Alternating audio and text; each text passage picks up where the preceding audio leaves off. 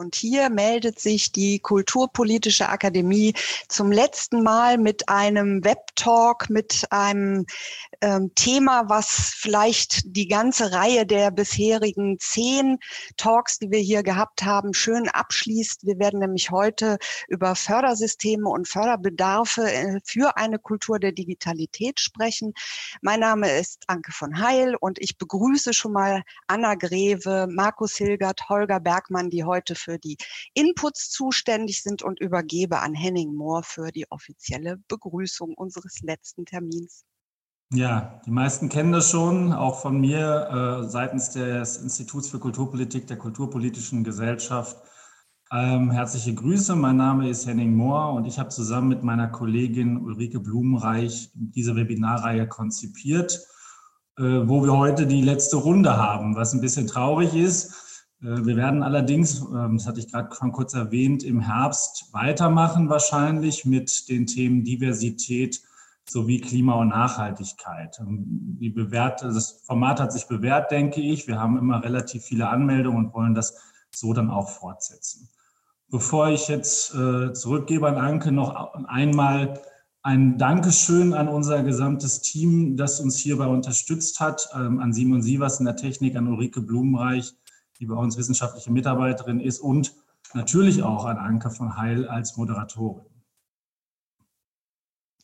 Herzlichen Dank äh, für die Begrüßung und für auch die kleine Schleife drumherum. Und ich freue mich auch, dass äh, wir in diesen zehn Wochen so viele Herzensthemen, kann ich fast sagen, besprochen haben.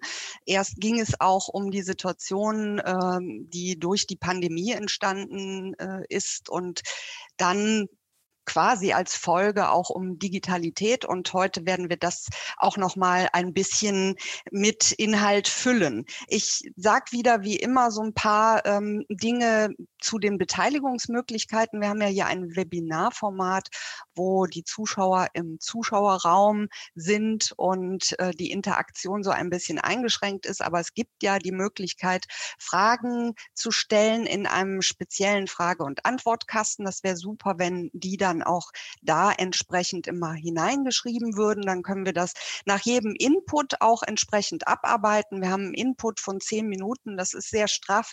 Wir werden die Stunde als äh, Timegeber uns äh, so vornehmen. Zehn Minuten vielleicht maximal drüber. Aber dann müssen wir eben auch schnell voranschreiten. Und nach jedem Input gibt es dann die Möglichkeit, Fragen zu stellen, die dann direkt sich an die Referentin, an den Referenten äh, wenden.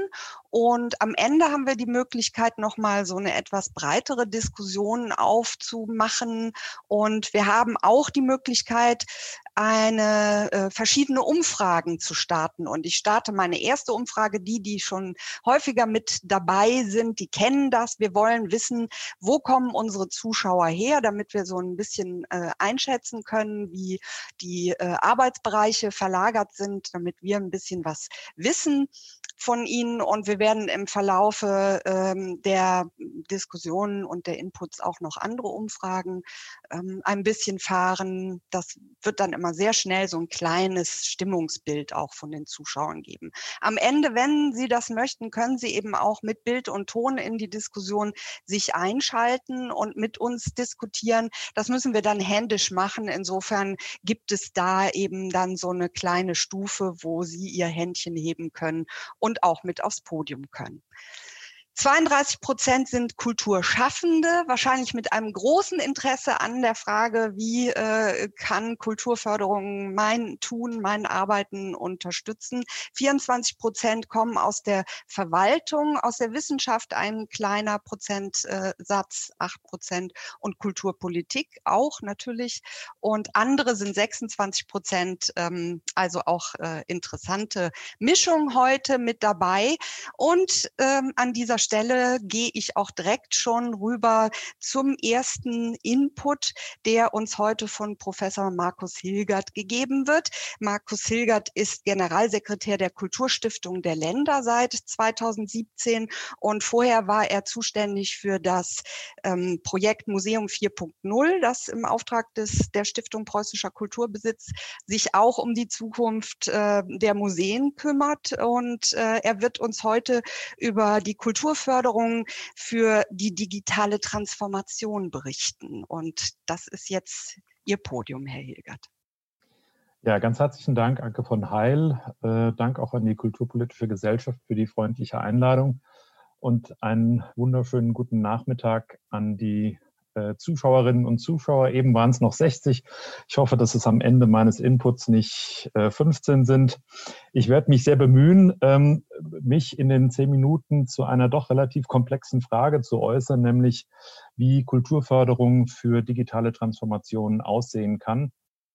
Und ich werde versuchen, ganz kurz zu vier Punkten Stellung zu nehmen. Ähm, zunächst würde ich gerne dazu sprechen, was wir eigentlich meinen wenn wir von digitaler Transformation sprechen. Ähm, ich will ganz kurz etwas zu der Herausforderung sagen, äh, vor der wir stehen in diesem Bereich ähm, und dann vielleicht das Interessanteste heute in unserem Kontext, was sollte eigentlich gefördert werden, wenn wir von Kulturförderung sprechen und wie? Und die letzte Frage, was können wir tun? Und äh, wenn ich von digitaler Transformation spreche im Kulturbereich, dann habe ich natürlich vor allen Dingen den öffentlich finanzierten Kulturbereich im Blick, weniger den privat finanzierten, weil das der Bereich ist, aus dem ich ursprünglich komme. Und wenn ich da Blindheiten habe auf äh, bestimmten Augen, dann bitte ich einfach darum, mir das nachzusehen. Was meinen wir denn eigentlich, wenn wir von äh, digitaler Transformation sprechen? Ich glaube, es gibt sehr viele Missverständnisse.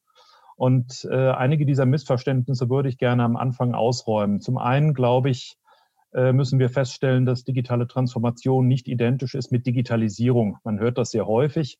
Äh, es geht äh, bei digitaler Transformation nicht um die Digitalisierung zum Beispiel von Beständen. Das ist ein Teil, das kann ein Ergebnis sein, aber das ist noch nicht digitale Transformation.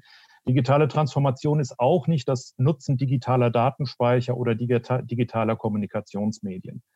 Ähm, ich glaube, dass wir darüber hinaus auch uns vergegenwärtigen sollten, dass digitale Transformation, Digitalität längst kein Add-on mehr ist. Es ist nichts mehr, was wir sozusagen aufpropfen, sondern letztlich muss man sagen, ist es das vielleicht für meine Generation, die jetzt schon etwas älter ist, aber es gibt auch sehr viele Menschen in unserer Gesellschaft, für die Digitales, Digitalität zum täglichen Leben ganz selbstverständlich dazugehört, weswegen viele ja auch von einer postdigitalen Zeit sprechen oder einer postdigitalen Gesellschaft.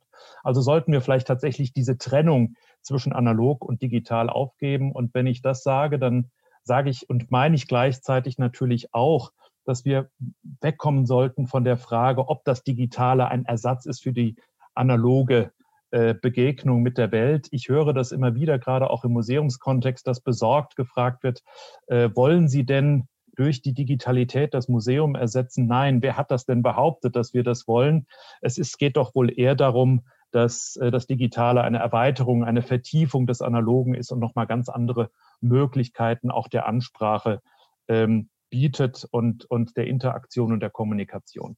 Also das, glaube ich, sind alles Punkte, von denen man sagen kann, das ist nicht digitale Transformation. Worin besteht denn äh, die Frage im, im Kulturbereich? Und da würde ich sagen, ähm, die Frage müsste doch sein, inwieweit äh, digitale Technologien und digitale Anwendungen dazu dienen können, den Auftrag öffentlich finanzierter Kultureinrichtungen zu erfüllen oder diesen Auftrag besser zu erfüllen. Also können wir einen Mehrwert finden in der Nutzung von digitalen Anwendungen und Technologien, die es Kultureinrichtungen äh, erlauben, ihren Auftrag besser als bisher wahrzunehmen. Und wenn ich sage besser, dann meine ich zum Beispiel das Thema Transparenz, dann meine ich das Thema Teilhabe an Kultur und an Kultureinrichtungen und zwar eine möglichst breite und verbesserte Teilhabe.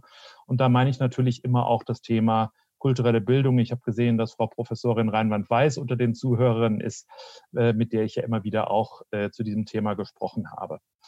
Ähm, das also vielleicht mein erster Punkt. Wenn wir von digitaler Transformation sprechen, dann meinen wir etwas ganzheitliches. Und äh, wenn wir dabei stehen bleiben, dann würde der zweite Punkt sein, dass wir fragen, was ist denn dann eigentlich die Herausforderung? Und ähm, wir wissen ja alle, dass digitale Transformation nicht auf den Kulturbereich beschränkt ist.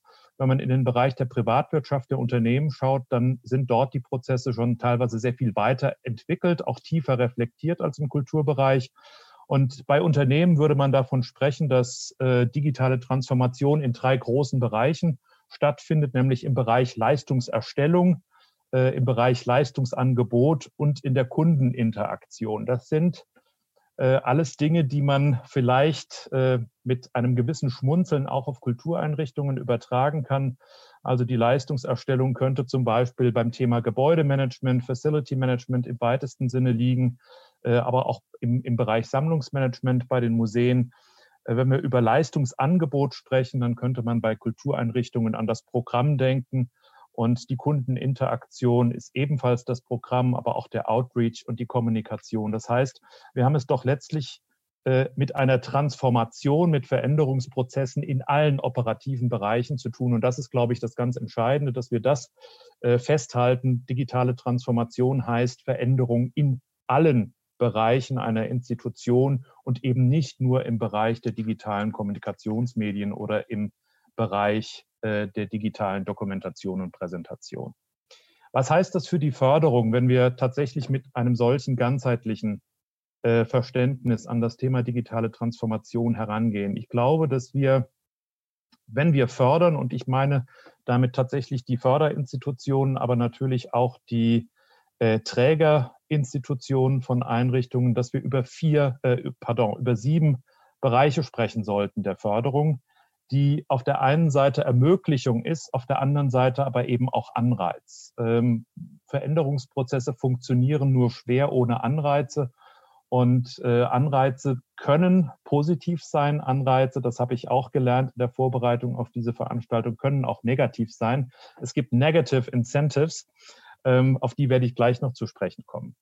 Ähm, es ist sicher so, dass wenn wir über Ermöglichung sprechen, äh, vor allen Dingen bei der Förderung der digitalen Transformation äh, gefördert wird im Bereich Technologie und Infrastruktur und äh, in der Ausschüttung von Fördermitteln. Also wir haben es mit Finanzen zu tun, wir haben es mit Technologie und Infrastruktur zu tun. Sehr wichtig als Bereich ist aber auch die Strategiebildung. Und da werde ich gleich nochmal ein Wort oder zwei zu sagen. Der vierte Bereich, der wichtig ist, ist Aus-, Weiterbildung und Qualifizierung.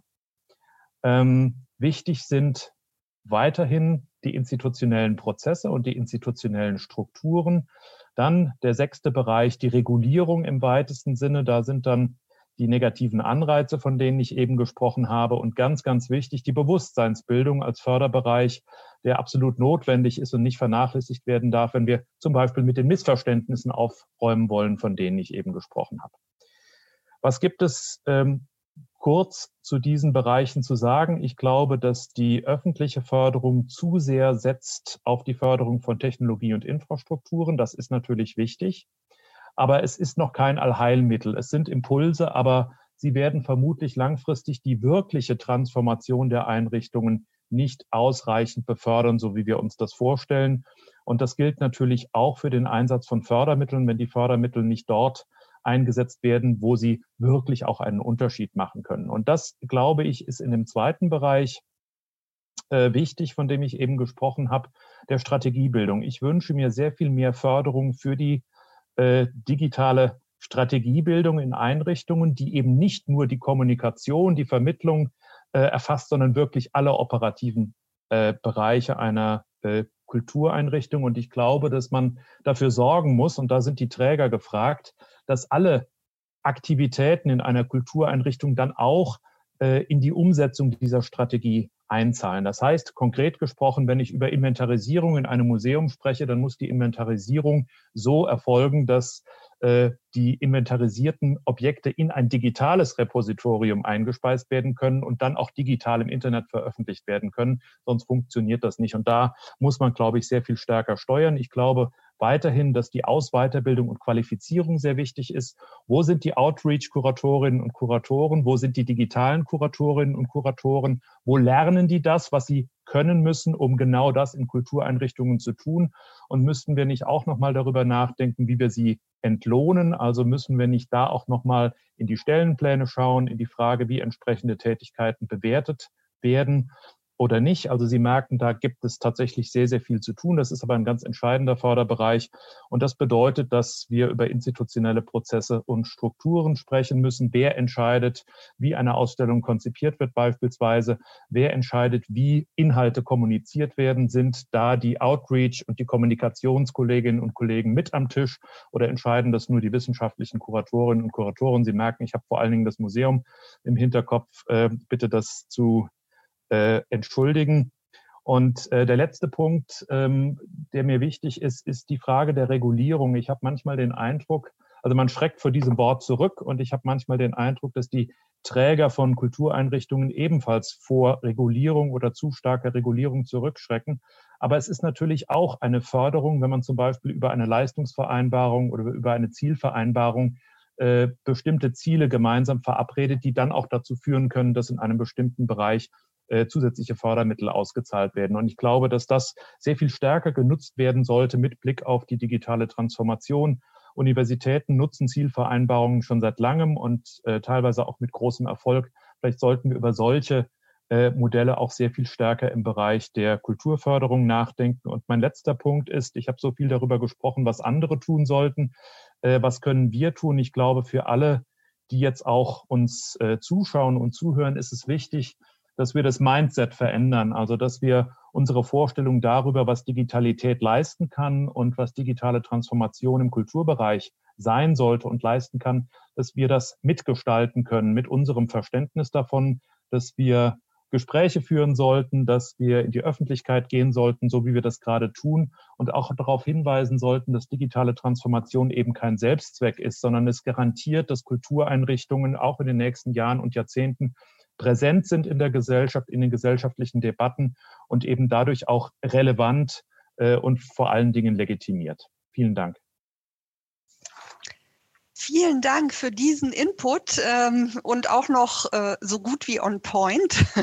Ich äh, habe schon mal zwischendrin motiviert, äh, stellen Sie Ihre Fragen jetzt, aber ich glaube äh, bei den meisten, also ich habe hier eine Rückmeldung von der Annette, ja klar, ich kann nur bei jedem Punkt heftig nicken. Also äh, Sie haben eigentlich einen äh, 360-Grad-Blick auf all das geworfen, was wichtig ist, auch im Hinblick auf die Transformation. Ich ähm, motiviere nochmal, wenn jetzt gezielte Fragen da nochmal sind, äh, die in den F&A-Kasten reinzuschreiben. Ähm, und ich gucke mal auf Fragen, die uns vorher schon zugegangen sind, worden, äh, zugeschickt wurden, die, die eben auch ähm, die Fördersystematiken betreffen oder vielleicht so das eine oder andere, ähm, was Sie schon angesprochen haben, auch natürlich die Haltung, das Mindset, ähm, vielleicht aber auch die Möglichkeit, Kooperationen äh, zu haben, die vielleicht ein bisschen anders laufen, als sie bisher immer gelaufen sind, auch was die Fördersystematik angeht.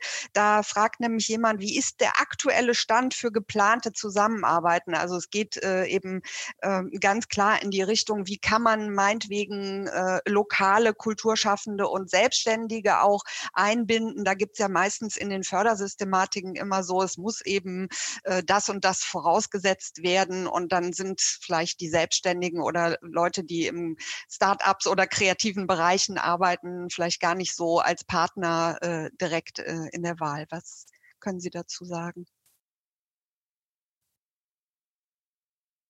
Ja, vielen Dank. Das ist natürlich ein weites Feld.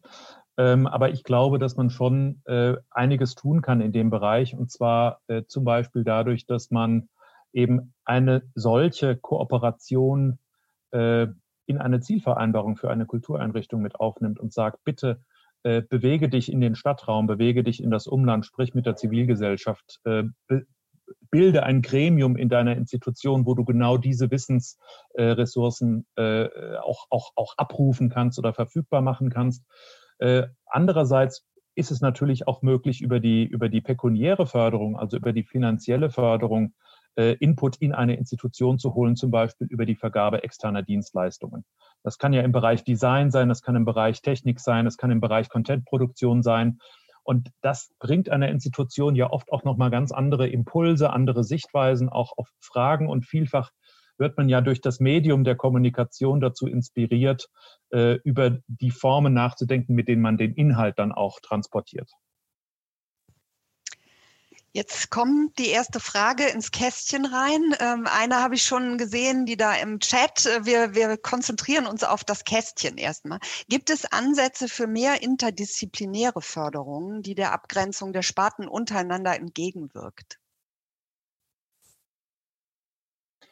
Ja, würde ich schon sagen. Also ich empfinde das ehrlich gesagt gar nicht so, sondern äh, Frau Greve kann da vielleicht auch noch was zu sagen wenn ich mir anschaue, äh, was in den Ländern getan worden ist, was der Bund gerade aktuell tut, ähm, dann ist das doch vielfach spartenübergreifend ähm, und bezieht sich dann eben auf größere oder auf kleinere Kulturinstitutionen. Und ich kann sagen, dass wir selbst, also die Kulturstiftung der Länder, gerade intensiv in den letzten Planungsstadien für ein Förderprogramm sind, gemeinsam mit der BKM, das tatsächlich auch spartenübergreifend äh, funktioniert. Ich halte das für ganz wichtig spartenübergreifend zu arbeiten, weil sich viele Fragestellungen tatsächlich in ähnlicher Weise äh, spartenübergreifend auch stellen und man kann da durchaus voneinander lernen und das ist, glaube ich, bei der öffentlichen Förderung immer sehr wichtig, dass man voneinander lernen kann und, und Ergebnisse, die an einem Ort gezeitigt worden sind, auch andernorts dann nachnutzen kann. Das äh, nehmen wir gleich mal auch äh, zur Überleitung in den nächsten Input, das Spartenübergreifende.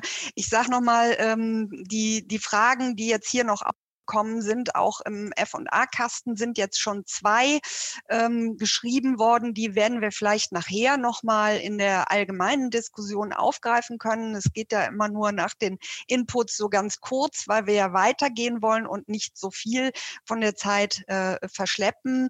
Äh, vielleicht macht sich dann auch die eine oder andere Frage nochmal anders auf, wenn wir dann alle Inputs gehört haben. Aber ähm, Herr Hilgert, Sie können auch gerne, wenn Sie wollen, in den Kasten schauen und da was schriftlich beantworten. Ähm, es ist klar, dass diese spezifischen Fragen und äh, dass diese Dichtheit des Inputs, dass das äh, nicht alles jetzt hier ähm, so auf die Schnelle beantwortet werden kann. Und ich glaube, ähm, es ist okay, wenn ich jetzt rübergehe zum nächsten Inputgeber, nämlich ähm, Holger Bergmann ganz herzlich begrüße, ähm, der eben aus äh, der Theaterwelt kommt, der auch äh, der Geschäftsführer des Fonds der darstellenden Künste ist, äh, eben eine andere Sparte, aber wahrscheinlich äh, auch schon das ein oder andere Mal äh, genickt hat bei dem, was Herr Hilgert schon gesagt hat.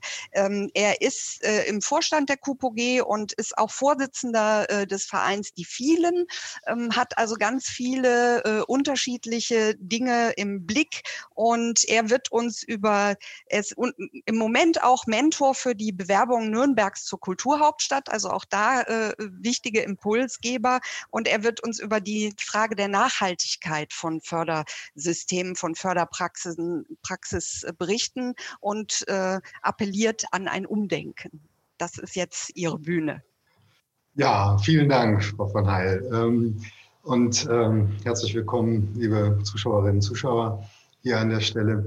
Ich ähm, habe das Thema Nachhaltigkeit, was eigentlich nicht ein Thema ist, was äh, unmittelbar mit dem Theater verbunden ist, weil wir wissen, dass es eine sehr temporäre Kunstform ist, die nicht besonders auf Nachhaltigkeit angelegt ist und dass sich gerade bei dem Thema der Nachhaltigkeit doch viele Fragen äh, äh, stellen, äh, die vielleicht auch die Digitalität und die Internetbenutzung angeht. Wir, wir wissen, dass allein eine Google-Anfrage 12 Millionen Watt verbraucht täglich ähm, sozusagen alle Anfragen, die über Google laufen. Und natürlich sind diese Fragen für die Klimabetrachtung und auch unserer Zuwendung zurzeit notgedrungen in die digitalen Räume ähm, auch diese Betrachtungen wert. Und wir sollten ähm, uns das auch anschauen, was eigentlich an ähm, Ressourcen ähm, sozusagen auch über die verstärkte digitale Nutzung zurzeit weniger nachhaltig äh, betrachtet ähm, wenn wir in einen Ausgleich ähm, äh, kommen, um äh, beide Dinge zu betrachten. Deshalb spreche ich in der Förderung lieber von Planungssicherheit für freie darstellende Künstlerinnen und Akteure in den, frei in den frei produzierenden Bereichen und über die Frage einer besseren Zugänglichkeit. Auch das haben Sie schon, Herr äh, Hilgert, gerade angesprochen. Dass ähm, ähm die Denkfigur, die ich als äh, Förderer im Raum stelle, durchaus auch durch die Digitalität äh, und die Erfahrungen in der Kunst äh, oder mit der Kunst und der Digitalität abgeleitet, ist, dass wir es mittlerweile mit ähm, Produktionen oder Arbeiten, künstlerischen Arbeiten zu, zu tun haben, die eine viel längere Zeitdimension haben als vielleicht noch in dem gängigen Stadt- und Staatstheaterproduktionsprozess. Dass wir sehr verschiedene Akteure beteiligt haben an diesen Produktionsprozessen. Äh, äh, und dass von den Akteurinnen gar nicht mehr zu unterscheiden ist, so klar, wo ist hier die Kunst? Wo ist die Partizipation oder das Publikum? Und wo sind die technischen Umsetzungen? Ähm, weil gerade der Bereich der Digitalität und des Einbinden sozusagen von Besucherinnen als Bestandteil des Kunstwerkes natürlich mittlerweile in vielen Prozessen Hand in Hand gehen. Und ähm, der Prozess, in dem etwas entsteht, entscheidender sein kann. Sie sprachen auch von, ähm, von äh, so etwas wie Einordnung in hm, ja sogar Gehaltsgrößen oder erstmal vielleicht in Wertigkeiten.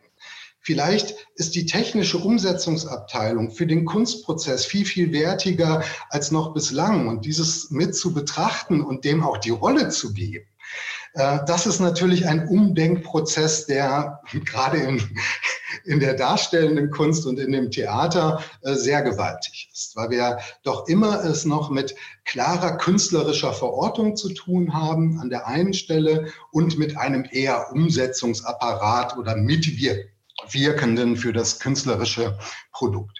Und ähm, äh, das ist vielleicht äh, diese drei Jahre, die es dauert. Wir haben Akteure, die den Prozess schaffen, in dem es nicht mehr klar zu trennen ist, wer ist eigentlich Publikum. Und dann haben wir noch Orte, an denen die Kunst stattfindet, die nicht mehr klar zu lokalisieren sind. Äh, wir haben äh, natürlich nicht mehr das Theater als Aufführungsbühne, sondern wir haben vielleicht schon vorher äh, den Stadtteilladen als einen wichtigen Garanten zur Generierung der Inhalte, die wir nachher in neuen Narrativen und Aufführungsprozessen sehen.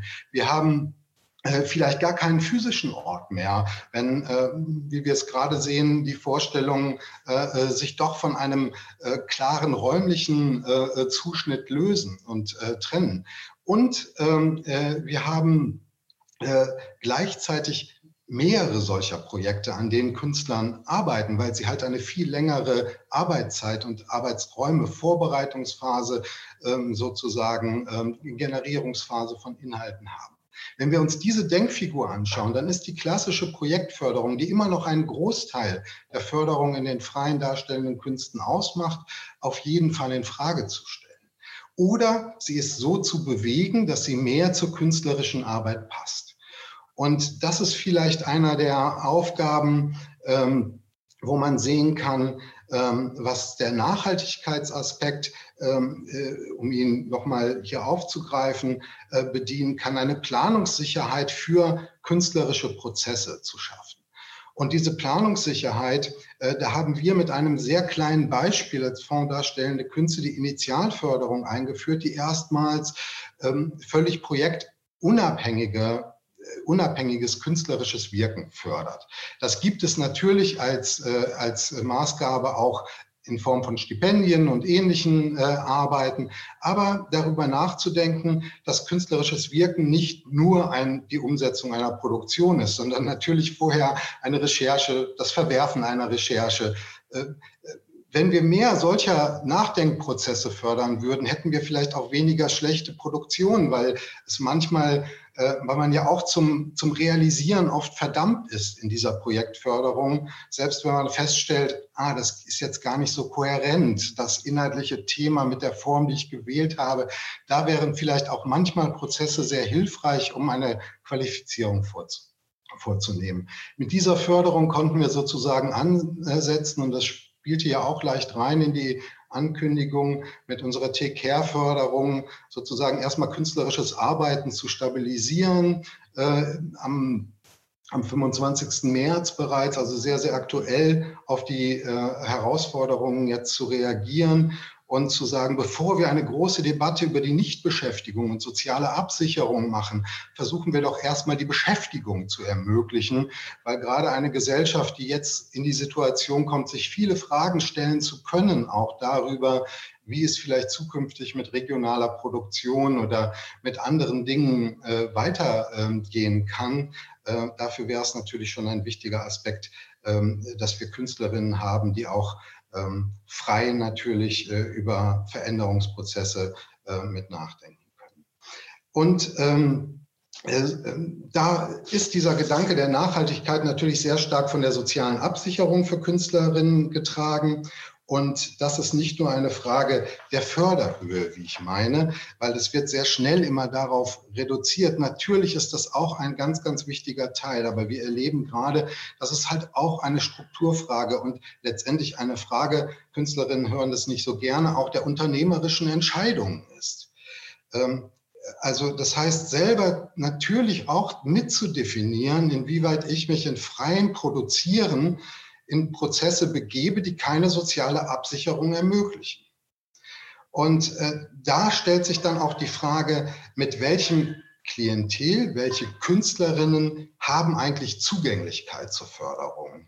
Um diesen zweiten Aspekt, den ich angesprochen habe, nochmal ähm, auch sehr, sehr dringend zu machen, weil der ist mir insbesondere wichtig. Wir reden oft in der Zugänglichkeit nur in den Bereichen der Diversität.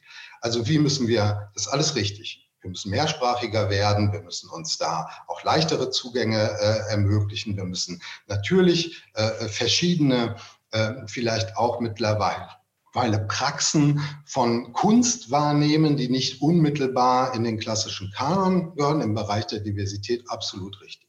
Aber wir müssen auch die soziale Struktur betrachten. Und wir haben immer noch einen sehr, sehr starken akademischen Hintergrund in der Kunst. Wir haben oft Vermögenshintergrund in der frei produzierenden Kunst. Wir haben auch ein Klientel, was verstärkt wieder in den letzten Jahren halt nur über akademische Zugänge überhaupt in die Kunstproduktion kommt. Und das finde ich ist zumindest mal eine Betrachtung und Frage wert für eine leichtere Zugänglichkeit. Und ähm, hierzu gehört dann natürlich Wege der Antragstellung, der Veränderung. Und ich kann für den Fonds skizzieren, weil es ist immer richtig, diese ganzen sozusagen Bereiche als Problemlagen zu beschreiben. Aber auch wie Herr Hilger es gemacht hat, da ist man natürlich an der Stelle immer selbst gefragt, was können wir jetzt tun für die Veränderung, für die ersten Schritte. Und wir arbeiten gerade an einem größeren äh, ähm, Paket, ähm, zur Stabilisierung der Vielgestaltigkeit der freien Theaterlandschaft. Das äh, ermöglicht uns anders als bislang nicht nur das bundesweit bemerkendste und bedeutendste der frei produzierenden Szene in den Blick zu nehmen, sondern genau diese Vielgestaltigkeit. Vielleicht ist es so, dass wir ein kleineres Haus haben, was aber genrespezifisch unheimlich wichtig ist, zum Beispiel fürs Figuren- und Objekttheater oder in anderen äh, Bereichen. Und da zu schauen, dass da auch andere Wege der Antragstellung gegangen werden müssen, weil nicht alle sozusagen in dem, äh, in dem Antragsverfahren und in der kuratorischen Sprache so geübt sind, dass sie sofort ein Kuratorium überzeugen, obwohl das ja nicht immer einen Gegenwert ähm, sozusagen dann zur praktischen Arbeit hat, aber es auf jeden Fall schon mal gut verspricht. Ähm, äh, deshalb greifen dort viele Kuratoren natürlich auch direkt zu. Also diese beiden Punkte, einmal der Planungssicherheit durch eine Förderung, die sich eher am Prozess orientiert und vielleicht die Fantasie hat, äh, einen Prozess zu fördern, in dem eine Produktion, zwei Produktionen oder auch einmal gar keine Produktion stattfinden können, wenn man nämlich der Meinung ist, dass gerade die Recherche auf einen anderen Weg kommt oder das künstlerische mhm. Ergebnis sich anders zeigt als in einer klassischen Bühnenaufführung. So können die freien darstellenden Künste, die ja schon viel, viel eher an Prinzipien der Digitalität arbeiten, also das heißt, die flachhierarchische Arbeit in der Regel, die kollektivere Arbeit, in der die Response eine schnellere oft ist und in der die Aufhebung zwischen Publikum und äh, äh, Akteur natürlich auch schon eher gegeben ist und in oft sehr zeitnahe Resonanzen, fast wie im Kindertheater, bewusst sozusagen herbeigeführt werden äh, von Künstlerinnen ähm, in, in äh, Performance-Vorgängen, um natürlich aus dem Publikum eine aktive Mitgestaltung des Kunstwerks mhm. zu machen. Und da, glaube ich, haben wir genau diesen, diesen äh, Bereich, wo auch die freien darstellenden Künste zurzeit einen sehr großen Beitrag leisten können und als kleinen Umdenkanreiz weil, ähm, wie Sie es vorhin formuliert haben, äh, Herr Hilgert, äh, bietet der Fonds ein Programm autonom im Rahmen der KI-Strategie der Bundesregierung. Ähm, weil das ist ein sehr spezielles Feld der Digitalität, auch ein sehr technologisches Feld, aber es stellt die Kernfrage der Kunst. Was macht man, wenn die Kreation nicht mehr durch den Menschen stattfindet, sondern durch einen digitalen Prozess. Und das ist eine sehr, sehr spannende Frage, weil alles, was ich gerade beschrieben habe, die hierarchischen, sozusagen der stark hierarchischen Kunstsysteme, die Wahrnehmung von Kunst und von Gegenwart wird in Frage gestellt, indem der Schaffensprozess plötzlich durch die KI stattfindet. Mhm. Und das ist halt wirklich, finde ich, eine Aufgabe für die freien darstellenden Künste. Und ich bin gespannt, wie dieses Programm auch angenommen wird. Und jetzt habe ich so ein bisschen den Schlenker gemacht, weil der. Input von Herrn Hilger so stark war zwischen Digitalität und der Nachhaltigkeit. So ist das ideal. Vielen Dank, Herr Bergmann, wenn sich die einzelnen Inputs miteinander verbinden. Ich äh, habe ja auch noch, äh, wir haben im Vorfeld drüber gesprochen, diese kleine Umfrage, die wir ähm, kreiert haben, wo wir unsere Zuschauer danach fragen wollen, was sie für ähm, Vorstellungen davon haben, in welchen Zeiträumen die Pandemie-Problematik Auswirkungen auf ihre Arbeit haben wird. Und ähm, das ist vielleicht so als äh, kleiner Einstieg Einstieg auch äh, zu spezifischen Fragen, die jetzt noch an äh, Herrn Bergmann gestellt werden können. Ähm, die meisten denken, also wir hatten gesagt, entweder bis Ende des Jahres, bis Ende 21 oder noch länger oder gar nicht. Gar nicht, sagen immerhin zwei Prozent, ähm, noch länger als jetzt in dem Zeitraum bis Ende nächsten Jahres äh, denkt die Mehrheit. Also ähm, das werden sicherlich noch Wellen sein, in denen man sich damit äh, auseinandersetzen muss muss, was für Schritte man machen kann, um äh, eben auch die Defizite ähm, aufzufangen. Vielen Dank für dieses Stimmungsbild aus der Zuschauerschaft. Und wir schauen jetzt mal, also äh, die, die Frage der Nachhaltigkeit, aber auch die Frage äh, der Produktionsbedingungen, das ist ja etwas, was auch immer wieder äh, aufkommt. Wir haben eben im Chat, habe ich das kurz mit einem halben Auge gesehen, auch so die Frage, wo können wir denn anfangen, wie können wir denn anfangen, das haben Sie sehr schön ähm, auch skizziert, dass es eben auch kleine Schritte sein können, ähm, dass man sich da ja schrittweise im Grunde genommen äh, voran bewegen muss. In dem Kasten habe ich jetzt keine besondere äh, Frage gesehen. Ähm, vielleicht bindet die Frage, die vorher eingereicht worden ist, auch noch mal an das, was Sie gesagt haben, eben zu diesen kleinen ähm, Einrichtungen, wo vielleicht auch ein bisschen modellhaft was ausprobiert werden kann. Da hat nämlich jemand nach Fördermöglichkeiten speziell für kleine Städten, Städte gefragt und mhm. äh, die, die Frage auch, wie, wie können da, es ist, ist wahrscheinlich auch so diese Frage nach der Struktur auch im ländlichen Raum, ja, die ja ein bisschen anders auch aufgestellt ist. Ich weiß, wir hatten das in einem der vorherigen Talks auch schon mal. Ähm, auch die Frage, wie kombiniert man das mit Standortmarketing? Also was, was können eben Kommunen auch vielleicht äh, leisten in dem Zusammenhang? Ja, ähm, also der ländliche Raum spielt natürlich eine ähm, Rolle in den frei produzierenden Künsten.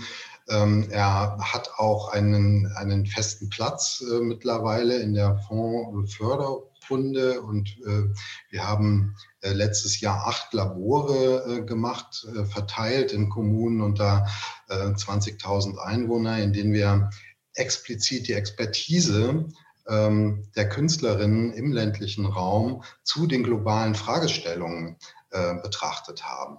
Und das war sehr interessant, weil wir es natürlich zum Beispiel in Niedersachsen schon mit dem Ankauf von ähm, Rübenfeldern in Schweden zu tun haben, weil da die klimatischen Bedingungen und der Regen einfach perspektivisch besser sind. Also die große Agrarindustrie, die wir immer so im ländlichen Raum vom, auch, auch äh, stattfinden, handelt natürlich längst global und äh, ist keine auf den, äh, auf den ländlichen Raum beschränkt. Um dieses Beispiel von Land, was ja auch immer ein bisschen schwieriges äh, sozusagen äh, Bild ist, äh, mal in die, in die Agrarindustrie dort zu holen und diese Ansiedlung zu haben. Oder wir haben wir haben äh, die, ähm, äh, ähm, die Geschichte von Friedland mit Moria äh, sozusagen in mhm. Beziehung gebracht. an äh, einer Stelle. Also Dörfer, die in einer ähnlichen Situation waren und die auf der anderen Seite jetzt gerade aktuell in der äh, gleichen oder in einer noch viel prekären, schwierigeren und äh, äh, Situation sind und dort einen Austausch zwischen wirklich den jeweiligen Lokalkneipen digital organisiert, was äh, äh, auch erschreckend und nicht immer nur sozusagen vorzeigeprächtig äh, äh, ist, sondern was eher wirklich ein Abbild dieser Situation bringt, um zwei Beispiele daraus zu nehmen. Und ja. ich glaube, dass der ländliche Raum explizit ein absolut wichtiger Contentgeber für die Kunst ist, nämlich in diesen globalen Fragestellungen und auch in allen Fragestellungen, die ähm, das Netzwerkwesen betreffen. Weil wir natürlich sehen, je mehr wir jetzt Bilder haben von ländlichen Raum, in denen bestimmte Strukturen wegbrechen, ist da doch eine soziale Bindekraft, die es äh, sehr häufig gibt, also die man vielleicht auch äh, in den urbanen Räumen sehr gut äh, wieder mal reaktivieren kann. Mhm. Also spannend. Wir greifen das vielleicht auch gleich nochmal in der Diskussionsrunde auf. Äh, vielen Dank, Herr Bergmann. Ich gehe jetzt rüber zum letzten und dritten Impuls und fahre aber dazu auch parallel nochmal hier mit dem mehrere Dinge für die Zuschauer zur Beteiligung.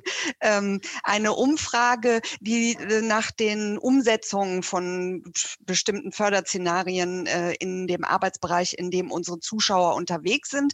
Ähm, das können wir vielleicht gleich auch noch für ähm, den Input von Professor Dr. Anna Greve nutzen, die seit 2016 als Referatsleiterin beim Senator für Kultur der Freien Hansestadt Bremen ähm, arbeitet und die uns über die Digitalität in der Kultur zwischen Praxis und Utopie erzählen wird. Also eben auch die Visionen, die Bilder, die es vielleicht da aufzumachen geht. Wir haben 50, 50 Prozent oder es gibt so ein bisschen ein Kopf-an-Kopf-Rennen von, ja, bei uns wurden schon einzelne Förderszenarien zur Digitalität umgesetzt und nein, bei uns noch nicht. Also 50-50. Ich beende die Umfrage mal und Anna, das ist jetzt dein Podium. Danke, Anke. Das ähm, ist schön, dass ich mit ein, einsetzen kann mit dieser Umfrage, die äh, mich selber überrascht, hätte ich jetzt gar nicht so gedacht. 50-50, das lässt hoffen auf Veränderung. Ähm, Henning Mohr hatte mich gebeten, als Fan dieser Reihe heute zu sprechen, da ich keinen Talk verpasst habe. Ähm, vielleicht so eine Art von Zusammenfassung zu machen und auf der Grundlage auch weiterzudenken. Insofern ähm, fühle ich mich hier eher so als Katalysator von dem, was wir schon alle gehört haben. Ich habe in mehreren Talks die gleiche Frage gestellt, und zwar, an die Vorsteller von vielen Projekten, ob sie mit Zusatzmitteln umgesetzt wurden oder ob dafür andere Aufgaben gelassen wurden. Und nun will ich konsequent sein und selber mich daran halten, darüber nachzudenken, inwiefern Wandel möglich ist ohne finanziellen Aufwuchs. Das mag eine Utopie für einige sein, was dabei rauskommt, für andere eher ein Albtraum. Also stellen wir uns vor, Corona bleibt, oder zumindest zwei Jahre. Veränderte Kulturtechniken sind gefragt. Und ich glaube, ernsthaft erwartet keiner von uns, dass die Mittel wachsen werden. Ich würde meinen Bildschirm teilen, hoffe, dass das mit der Technik auch alles so klappt wie geprobt. Die Präsentation. So, als Schirmherr meines kleinen Inputs habe ich mir Schopenhauer ausgesucht mit seinem doch auch bekannten Ausspruch aus dem dritten Vorwort seines berühmten Werkes, welche unfähig sind, es hervorzubringen, sind zugleich verschworen, ist nicht aufkommen zu lassen. Ich denke, jeder, der mit Digitalität zu tun hat, weiß, dass die in der Ferne faszinierend und interessant ist und wenn es um die Umsetzung geht, hm, man eher Schwierigkeiten ich fand, das passte ganz gut. Ich ähm, hatte als anschauliches Beispiel einen Minifilm mitgebracht. Ich probiere das einfach mal, ob das technisch zumindest bei einigen funktioniert. Der ist ganz, ganz kurz.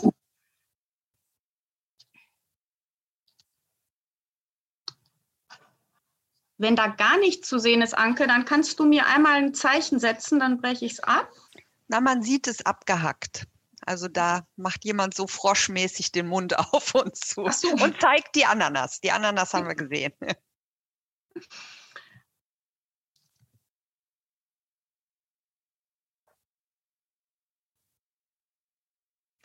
Ja, eigentlich kommt es auch nur auf die Ananas und die Dose an.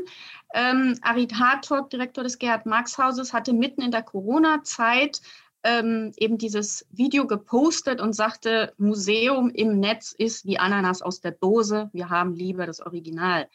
Hm, ich finde das so eine schöne Idee, äh, weil sie einerseits versucht, diesem Flut, den wir alle erlebt haben, ins Internet zu widersprechen und gleichzeitig macht er genau das, was ja typisch für dieses Medium dann auch ist, nämlich mit starken Bildern und lustigen Geschichten zu arbeiten. Ähm, wenn ich mich nicht ganz täusche, ist es bei Facebook ähm, des Gerhard Marx Hauses am 23.04. auch zu sehen. Ich gehe in zwei Schritten vor. Mein erster Teil soll fünf Denkanstöße für eine veränderte Praxis geben und ähm, das passt eigentlich auch sehr gut, ohne es groß abgesprochen zu haben, den Bogen wieder zurück zu Herrn Hilger zu schlagen und der Frage nach Förderstrategien. Wir sprechen in der ganzen Reihe von Kultur der Digitalität und stützen uns, würde ich jetzt mal unterstellen, auf Felix Walders Definition, nämlich des Ineinandergreifens von analogen und digitalen Gesellschaftsprozessen diesen Schwerpunkt will ich hier auch rausgreifen. Herr Hilgert hat alles, vieles noch dazu genannt. Und wir haben in der Reihe viele, viele Beispiele dazu gehört. Ich greife zwei ganz exemplarisch, die mich besonders beeindruckt haben, heraus. Einmal war das das Stadtlabor Soest ähm, im Rahmen des Programms Digitale Modellkommune, wo Hanna Hinrichs gezeigt hat, dass mit einem sehr kleinen Budget, aber viel Interesse des Selberlernens und Anwendens von bereits existierenden Projekten eine unglaublich spannende Stadtpartizipation und auch Simulation des Museums im digitalen Raum und dann aber das Ineinandergreifen auch deutlich wurde. Und das zweite, viel größere Beispiel, also mit mehr Geld hinterlegt vom Badischen Landesmuseum, das eben in der Tat ähm, durch einen Digital Catalyst, ähm, der uns das vorgestellt hat, Johannes Bernhard als dafür Eingestellter, den Bürgerbeirat, der dieses Museum eben für diese Prozesse gegründet hat, vorgestellt hat und auch solche Aspekte macht, wie ähm, bei einer Bibliothek Objekte auch bestellen zur Ansicht. Das finde ich auch eine sehr faszinierende Idee, wenn denn Museen nicht mehr so gut mit Publikum funktionieren. Wenn man im Netz recherchiert, findet man eine Unmenge an Börsen, an Ideensammlungen, also von Herrn Hilgert auch genannt, Museum 4.0 wäre so etwas, aber auch das Democracy Lab Progressives Zentrum, also wo man sowohl im politischen Bereich als auch im kulturellen Projekte recherchieren kann und verschiedene Umsetzungen. Aber es ist meiner Meinung nach noch nicht in der Fläche zusammengebunden, was es eigentlich schon alles an Probiertem gibt. Und daher würde ich vorschlagen, als erstes Digitalität in Zielvereinbarung verankern. Und damit meine ich eben ganz explizit, wie schon, an, wie schon angesprochen, die Förderung aus der Einrichtung heraus, welche auch immer das sein möge, zu entwickeln, was man sagen will und mit anwehen und dann eben zu sich Hilfe zu holen für das Wie. Das heißt, nicht jede Einrichtung muss wissen, wie die ganze Technik funktioniert. Das Programmieren ist teuer, sondern man braucht Coaches, die dann überlegen, wer hat sowas auch schon mal probiert, wie hat das funktioniert. Und meine Erfahrung aus der Verwaltung, immerhin jetzt acht Jahre in Bremen, ist, dass wenn Einrichtungen mit einem Selbstbewusstsein auftreten und sagen, das ist unser Ziel, das möchten wir erreichen, freut sich die Verwaltung und die Politik noch mehr, wenn das eben im vorhandenen Budget auch umsetzbar ist. Zweitens, einen kollaborativen Führungsstil unterstützen. Das, glaube ich, ist unheimlich wichtig, wenn wir von Digitalität sprechen. In dem definierten Sinne, dann sprechen wir auch sogleich von Partizipation und Diversität. Und da gilt es, von unten heraus die Dinge zu entwickeln. Auch da das Beispiel des Gerhard Marx Hauses während der Umbauzeit, also lange vor Corona, haben die Aufsichten bei der Digitalisierung der Zeichensammlung geholfen. Also da kreativ zu werden, dass das ganze Haus mit diesem Prozess sich auch identifiziert. Und auch da können Verwaltung und Politik neue, oft dann junge Leitungen auch sehr unterstützen. Drittens, E-Partizipation, haben wir schon viel drüber gesprochen. Wie gesagt, in den Recherchen ist mir das nochmal aufgefallen. Es gab mit der Gründung der Piraten, war, glaube ich, war das so um 2011, 12, viele Beiträge, wo man versucht hat, im politischen Raum über digitale Demokratie zu sprechen. Liquid Friesland ist zum Beispiel so ein Projekt, über das ich da gestolpert bin. Die ersten Anfänge, wenn man das jetzt verknüpfen würde mit dem, was im künstlerischen Bereich aktuell bereits kreativ passiert, glaube ich, könnten sehr spannende Dinge passieren. Ich habe den Eindruck, aber vielleicht ist er auch falsch, dass da die politischen Demokratiedebatten sehr von diesen künstlerischen Debatten im Moment noch getrennt sind. Viertens, das ist vielleicht einer der schmerzhaftesten Punkte, nichts Zusätzliches, sondern anderes fördern. Und das kann meiner Meinung nach, die ich auch hauptsächlich für den Museumsbereich zuständig sein, durchaus sein, dass wir sagen, im nächsten Jahr finden keine Sonderausstellungen statt, sondern die zur Verfügung stehenden Mittel werden für andere Projekte eingesetzt. Denn wenn wir realistisch sind, wissen wir nicht, ob wir die Häuser wieder schließen müssen oder zumindest in Bremen ist es so, die Besuche laufen so schleppend, dass in einem wirklich großen, großen Haus dann an einer Hand abzuzählen ist, wer an dem Tag da war. Das sind Kosten, die kaum vertretbar sind, meiner Meinung nach. Verbunden sehe ich das aber eben mit einer weiteren Idee der Projektförderung, nämlich Ideenbörsen, wie ich sie genannt habe, nicht nur aufbauen, sondern auch darüber nachzudenken, wie wir das vielleicht über die KUPOG, über die Kulturstiftung der Länder und des Bundes nochmal versuchen, richtig in die Fläche zu tragen. Dass deutlich wird, wo bekommt man Hilfe und wo gibt es Coaches, die eben schon an den großen Projekten mitgearbeitet haben und den kleinen, die sagen, wir möchten unserer Bevölkerung vor Ort was bieten, da Unterstützung bringen. Denn ansonsten, glaube ich, wird auch sehr viel Geld damit verbrannt, eben diese technisch teuren Dinge auch umzusetzen. Und in dieser unsicheren Zeit, also ich denke an die nächsten zwei Jahre, glaube ich, macht dann Projektförderung insofern wieder Sinn, dass man die Dinge befristet dass man ein klares Ziel benennt, sie evaluiert und auch nachbessern kann. Darin sehe ich auch die Chance, so was machen wir in Bremen auch, dass diejenigen, die zum Beispiel als Vermittler im Kulturbereich gearbeitet haben, jetzt mit neuen Arten von Projekten eben auch ein Einkommen bekommen können und gleichzeitig die Einrichtungen vielleicht lernen loszulassen von ihrem Wunsch, immer die Vermittlungsarbeit selber machen zu wollen, vielleicht noch zehn Museumspädagogen haben zu wollen, sondern da loslassen und anderen die Bühne geben. Ich komme zu dem zweiten Teil. Mit Utopie würde ich ganz klassisch einfach das meinen, dass politisch-soziale Vorstellungen gemeint sind, die noch nicht Realität sind, die vielleicht eine kleine Chance haben, aber aus bestimmten Gründen nicht funktionieren. Und ich glaube, es ist uns eigentlich allen klar, warum das so schwierig ist, sich neue Fördersysteme vorzustellen, weil der Gedanke der Besitzstandswahrung und der Verlust von Macht im Raum stehen. Wir wissen das, aber wir sprechen es selten an. Das heißt, es ist immer einfacher, neue Fördertöpfe aufzulegen, zusätzliches zu fördern und nicht darüber zu sprechen, etwas zu lassen.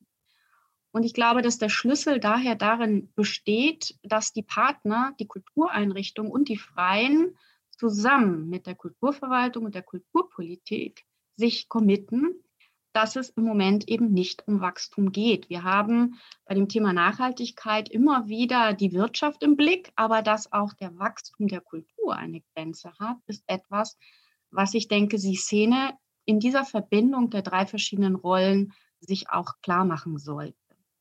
Denn wenn man das tut, diesen vielleicht auch für viele Kulturakteure schmerzhafte Schritt, dass dann die Digitalität jetzt eine besondere Chance hat, dann kann Erneuerung im Bestand stattfinden. Das heißt, der kulturpolitische Grundsatz wäre eben die Haltung zu fördern, nicht das Produkt. Und konkret als kulturpolitische Leitlinie in den Zielvereinbarungen diese Idee der Einrichtung selber verankern und dann mit der Kulturverwaltung Qualitätskriterien zu entwickeln, die dann an die Politik vermittelt werden für ein spezifisches Controlling das macht Arbeit, das ist gar keine Frage. Wir haben das in Bremen aber durchaus bei anderen Themen schon durchexerziert und es geht, das kann ich sagen. Und insofern möchte ich zusammenfassen, was ich mir wünsche, ist Mut zum Experiment, transparente Evaluation und Service als Grundhaltung. Kultureinrichtungen sind für die Bürger. Und jetzt freue ich mich auf die Diskussion. Super. Schön, so am Ende so einen schönen Appell zu haben. Vielen Dank dir, Anna, für äh, diesen Input. Und ähm, es gab schon im äh, Chat jede Menge auch äh, Statements und ähm, ergänzende Hinweise. Ich habe die ganzen Links äh, von den äh, Projekten, die du genannt hast, ähm, da auch noch mit reingegeben. Und jetzt schaue ich mal. Ähm, in den Fragekasten und da ist eigentlich äh, sind da zwei Fragen, die so ein bisschen äh, ineinander greifen, nämlich die nach auch der äh, länderübergreifenden, also jetzt äh, äh nicht, nicht innerhalb Deutschlands, sondern eben auch ähm, einer internationalen Vernetzung fragen. Die Frage, wie kann man das in Europa befördern? Wie kann man Projektförderung ähm, in der Zusammenarbeit zwischen in Deutschland ansässigen und internationalen Künstlern breiter fördern? Also auch da über den Tellerrand hinaus gucken. Das waren jetzt zwei unterschiedliche mhm. Fragen, die äh, eigentlich zu demselben Thema gekommen sind. Soll ich direkt? Ja, ich klicke also, jetzt Antwort in Echtzeit. okay. Ähm, ich glaube, zu, den, zu der europaübergreifenden Frage, wären eigentlich Herr Bergmann und Herr Hilgert äh, qualifizierter, die in größeren Strukturen arbeiten. Was mir aus der Praxis des kleinsten Bundeslandes Bremen dazu einfällt, ist, es gab 2016 eine Umfrage, angeregt von der Deutschen Digitalen Bibliothek zum Stand der Digitalisierung von Kulturgut in den Ländern. Und äh, da habe ich das für Bremen bearbeitet und bin eigentlich zu einem ganz lustigen Schluss gekommen. Wir waren sozusagen sehr spät damit dran, darüber nachzudenken, was wir als Land tun können. Mein Ergebnis war aber, es war schon so zu spät, dass es auch keinen Sinn mehr machte weil ähm, die Vernetzung natürlich das ist, was uns bei Digitalität ähm, wichtig ist. Und es war, war, richtig, dass in den ersten Zeiten große Bundesländer Länder äh, überlegt haben, wie können wir ein Länderprogramm machen. Und ähm, ich durch den Dialog mit den Einrichtungen festgestellt habe, das macht für das Land Bremen nun überhaupt gar keinen Sinn, weil große Häuser wie das Überseemuseum sind international verknüpft mit anderen, die ähnliche Themen haben, während das Staatsarchiv völlig andere Bedürfnisse und Fragen hat. Und das Ergebnis war, dass man vor Ort so einen Support braucht an was geht und wo kann man fragen. Ähm, und maximal noch habt ihr einen 3D-Scanner, aber ansonsten funktioniert es eben im Netzwerkdenken. Und ich weiß nicht, ob ich nur für Bremen spreche, aber ich kann mir vorstellen, dass das auf kommunaler Ebene bei vielen so ist. Ähm, der große Trend, die Digitalisierung von Objekten zu fördern, und das hatte Herr Hilgert auch angesprochen, ist jetzt erstmal vorbei und es werden Projekte thematisch gefördert und die EU-Förderung, wenn man an Horizon 2020 denkt oder so, will, dass länderübergreifend gearbeitet wird. Und bei den Einrichtungen, für die ich in Bremen zuständig bin, ist das weniger interessant, weil sie sagen, wir müssen erstmal die Basis schaffen. Und mhm. da kommen wir so erstmal nicht hinterher. Insofern würde ich jetzt sagen, teilweise brauchen wir auch wieder einen Gegentrend, nämlich in den Regionen dann zu gucken, wo muss Objekte digitalisiert werden und wo macht länderübergreifend zu arbeiten wirklich auch Sinn oder vergessen wir da vielleicht den ersten Schritt? Ich finde, das ist eine schöne Vorlage, um jetzt zu sagen, wir nehmen alle, auch Herrn Hilgert und Herrn Bergmann, mit in die Diskussion, weil wir sind eigentlich jetzt schon ähm, in der Zeit. Es ist immer so, dass man die Minuten dann sammelt hinten raus. Ähm, wir hätten eben noch gut zehn Minuten für eine Diskussion. Wir könnten auch jemanden aus dem Publikum mit der Meldung, ich will aufs Podium zu einem Diskussionsteilnehmer nehmen. Aber vielleicht haben Herr Hilgert äh, und Herr Bergmann auch noch mal äh, so eine Idee zu dieser Frage eben internationale Zusammenarbeit oder auch über den Tellerrand hinausgehen. Das bindet auch an an andere Fragen, beispielsweise Toleranz für Scheitern. Also es geht darum, irgendwie dieses ganze Fördersystem auch noch mal offen für eben auch ähm, Innovation zu machen, oder? Herr Hilgert, Sie haben ja den Blick über die ganze Bundesrepublik. Schön wäre es. ich will es trotzdem mal versuchen. Nein, ich, ich halte die Frage nach der europäischen Vernetzung oder nach dem äh, Blick in, ins Ausland für enorm wichtig, weil natürlich die Themen, über die wir heute sprechen, nicht spezifisch sind für Deutschland, sie werden in europäischen Staaten äh, überall diskutiert. Gleichzeitig haben wir global ähm, eine, eine digitale Asymmetrie. Das heißt, es gibt sehr viel Zugang zu digitalen Technologien, Anwendungen im globalen Norden und im globalen Süden, dort, wo auch Kulturgüter oft bedroht sind und wo digitale Dokumentation enorm wichtig wäre, ist das nicht der Fall. Ähm, insofern glaube ich, äh, ist der, Blick sozusagen über den deutschen Tellerrand hinaus enorm wichtig. Wenn es um die Frage geht, wie äh, kann man dort zu gemeinsamen Projekten und zu einer gemeinsamen Projektförderung kommen, da fällt mir sofort ein äh, die Zuständigkeit für das Auswärtige in, in Deutschland beziehungsweise für die Kultur in den Ländern. Und letztlich geht es ja um die Frage, wie die Innen- und die Außenkulturpolitik miteinander verschränkt werden können. Und äh, ich glaube, das ist etwas, was, was sich nicht so leicht äh, beantworten lässt. Aber ich merke immer an meiner eigenen Tätigkeit, dass ich mir sehr viel mehr Internationales wünsche, auch internationalen Austausch, äh, gerade auch eben zur Frage, wie fördert man Kultur äh, gut, wenn man, wenn man eine Kulturstiftung mit nationalem Auftrag ist oder mit gesamtstaatlichem Auftrag.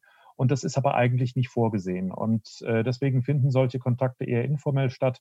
Insofern ist tatsächlich äh, kulturpolitisch sicher auch das Thema Innen- und Außenkulturpolitik zusammendenken, über gemeinsame Strukturen nachdenken, über eine stärkere Koordination, Kooperation nachdenken, auch natürlich unter Einbeziehung der Länder, die ja enorm viel tun, gerade auch die Grenzländer, äh, ist, ist, ist, glaube ich, äh, sehr wichtig. Und da ist noch viel mehr zu tun in Deutschland als möglicherweise in Ländern, wo es die Trennung zwischen äh, Innen- und Außenkulturpolitik in dieser strukturellen äh, Form nicht gibt.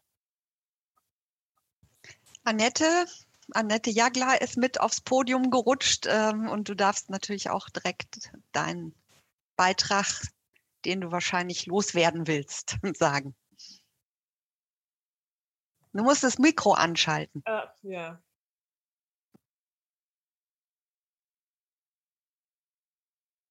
Jetzt hast du es wieder aus. Jetzt ist an. Ähm, ich hatte nebenbei sozusagen in einem FA-Channel äh, schon mit Herrn Hilgert äh, ein bisschen drüber ge gechattet noch. Äh, und das passte dann sehr gut zu Anna Greves Input. die Frage nach der Veränderbarkeit und der Veränderung in den Organisationen. Und ähm, Herr Hilgert hatte ja auch schon ne, ein paar Elemente genannt, die ihm auch genau in dieser Hinsicht wichtig und relevant erscheinen. Jetzt würde ich gerne nochmal an Anna Greve eine Frage stellen. Ähm, inwieweit sozusagen, das setzt ja voraus, äh, auch bei der, auf der Trägerseite, nämlich in der Stiftung oder in der Kulturverwaltung, ähm, wird genau so gedacht und auch dann gehandelt. Ähm, Wenn es da jetzt schon erste Ansätze in Bremen gibt, wie war denn sozusagen der Änderungsprozess, der Change-Prozess in der Verwaltung, dass sie dazu gekommen ist, äh, da anders vorzugehen?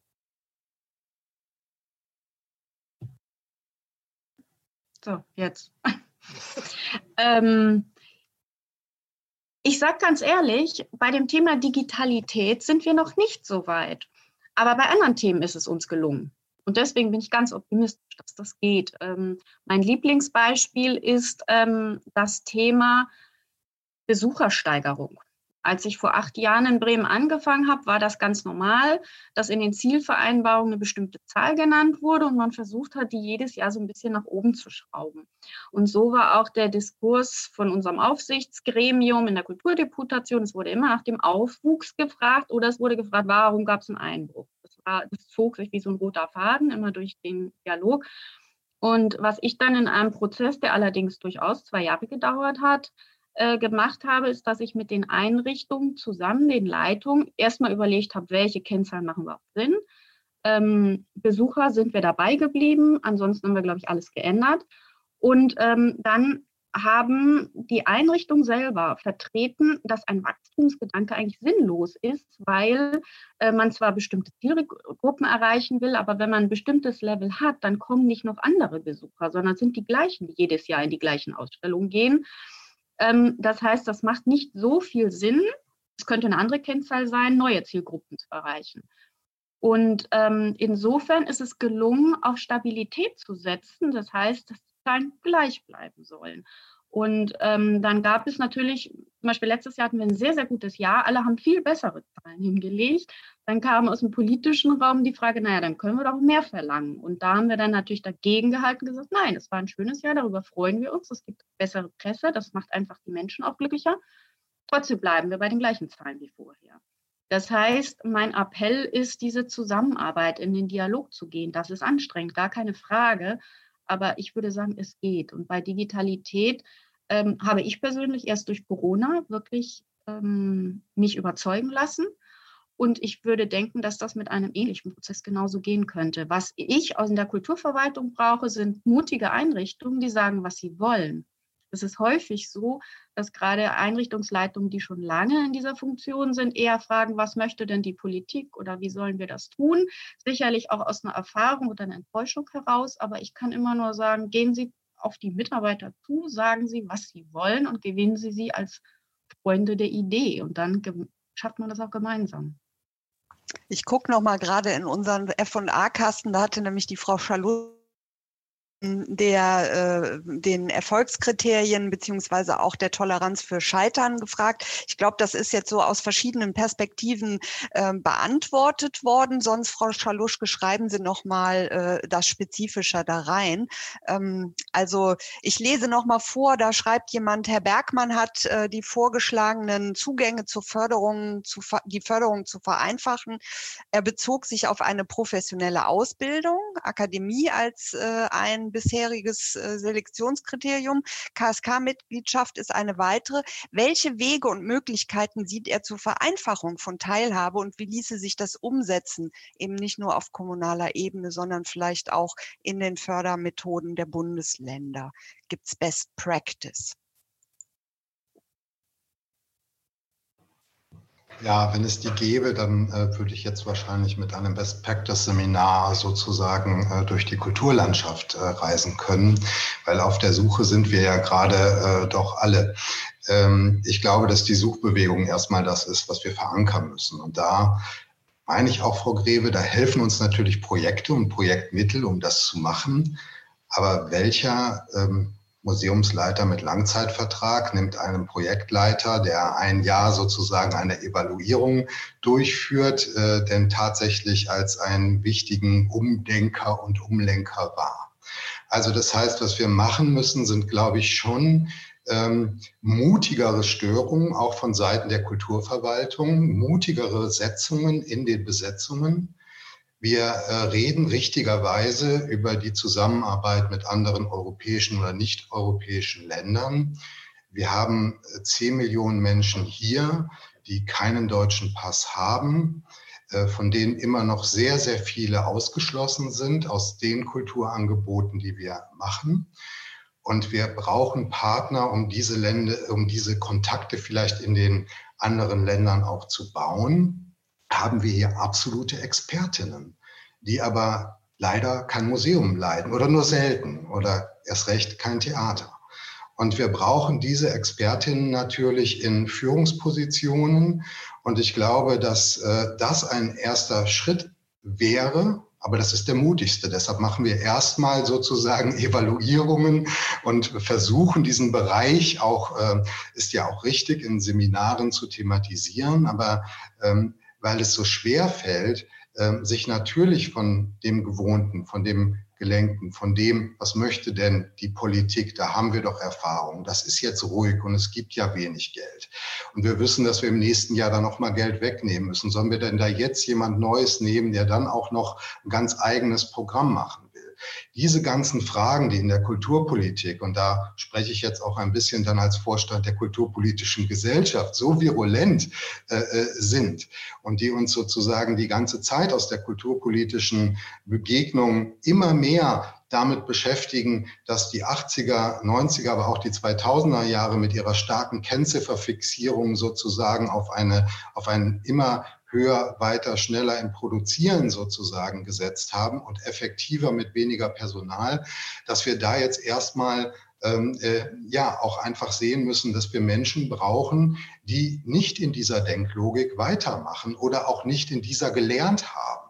Und das ist aber nicht so einfach, weil unsere Ausbildung in den Bereichen natürlich auch eine gewisse Effektivierung, wie wir alle wissen, erfahren hat. Und ähm, äh, da kann ich nur appellieren, natürlich äh, solche Evaluierungen machen, aber auch darüber nachdenken, inwieweit wir selber mit unseren Vorgaben und Möglichkeiten Arbeitsprozesse schaffen oder ermöglichen, die in der nächsten Krise wieder zu großen Problemen führen. Ich finde, wir sind da auch immer Teil sozusagen Selbsthandelnde und müssen dafür auch Verantwortung übernehmen aber sehr schön beschrieben, dieser Kreislauf. Und eigentlich ist es sehr wichtig, da auch an den Unis äh, anzudocken.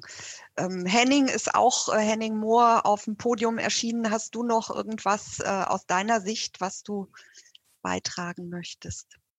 Ähm, ja, vieles ist schon gesagt worden. Was ich spannend finde und wichtig finde, ist nochmal darauf hinzuweisen, dass wir bei Förderung vielleicht nicht immer nur über Geld nachdenken müssen, sondern das hatte Anna Greve auch schon mal angedeutet, vielleicht so ein bisschen aus diesem Muster rauszukommen und sich die Frage zu stellen, äh, angesichts der Kom äh, Komplexität der Wirklichkeit, welche anderen Bedarfe gibt es äh, in der Kultur, nämlich eben Coaching, Beratung, Unterstützungsleistung. Ich glaube, wir brauchen viel mehr intermediäre Strukturen, die, äh, die eben dazwischen agieren und eben Kulturorganisationen, Kulturschaffende mit anderen Akteurinnen, vielleicht auch aus anderen Feldern zusammenbringen. Das ist gerade in Bezug auf die Digitalisierung, also Digitalität wichtig, weil oftmals in den Organisationen, bei den Kulturschaffenden nicht das Wissen über die Technik vorhanden ist. Und die brauchen, glaube ich, Unterstützung dabei, äh, zu, also zu den Akteurinnen zu kommen, die eben diese Expertisen haben im Umgang mit technischen äh, Infrastrukturen. Und da glaube ich, hilft dann auch nicht nur Geld, sondern tatsächlich irgendwie Vernetzungsleistungen, Coachingleistungen und Unterstützung. Und das ist etwas,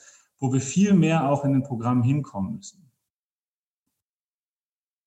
auch ein ganz wichtiger Punkt. Und ähm, wenn ich mir jetzt äh, so anschaue, was noch an einzelnen äh, Bemerkungen und Fragen kommt, dann habe ich das Gefühl, dass unsere Zuschauer heute eben sehr stark auch in äh, den Diskurs gehen möchten mit ganz unterschiedlichen Fragen nach äh, Fördermöglichkeiten von virtuellen Rundgängen, auch nach äh, Datenschutzrichtlinien, auch im internationalen Zusammenhang. Also ähm, ich bin äh, fasziniert davon, was wir jetzt wirklich in dieser guten Stunde an Themen eigentlich aufgetan haben, die es alle noch lohnt, intensiver zu besprechen. Das werden wir jetzt nicht schaffen. Ich habe ja versprochen, wir werden höchstens die zehn Minuten überziehen. Die haben wir jetzt schon überzogen. Es war äh, die letzte, äh, der letzte Talk der Kulturpolitischen Akademie ähm, vor der Sommerpause. Vielleicht geht es weiter, hoffentlich geht es weiter.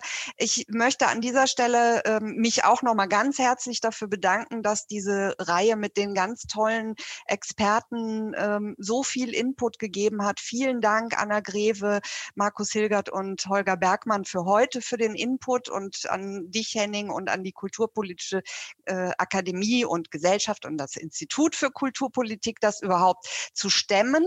Ähm, wie immer sagen wir, es gibt die Möglichkeit, ähm, alle äh, äh, Impulsgeberinnen sind auf Twitter. Da kann man äh, auch noch mal das eine oder andere loswerden und ähm, wir werden das ja wieder auf der Seite wird das der äh, KUPOG auch verlinkt werden. Man kann ähm, den die YouTube-Aufzeichnung vielleicht auch noch mal weiterleiten, in Ruhe anschauen und ähm, ich sag an dieser Stelle haben Sie alle einen schönen Sommer und ähm, hoffentlich sehen wir uns bald wieder.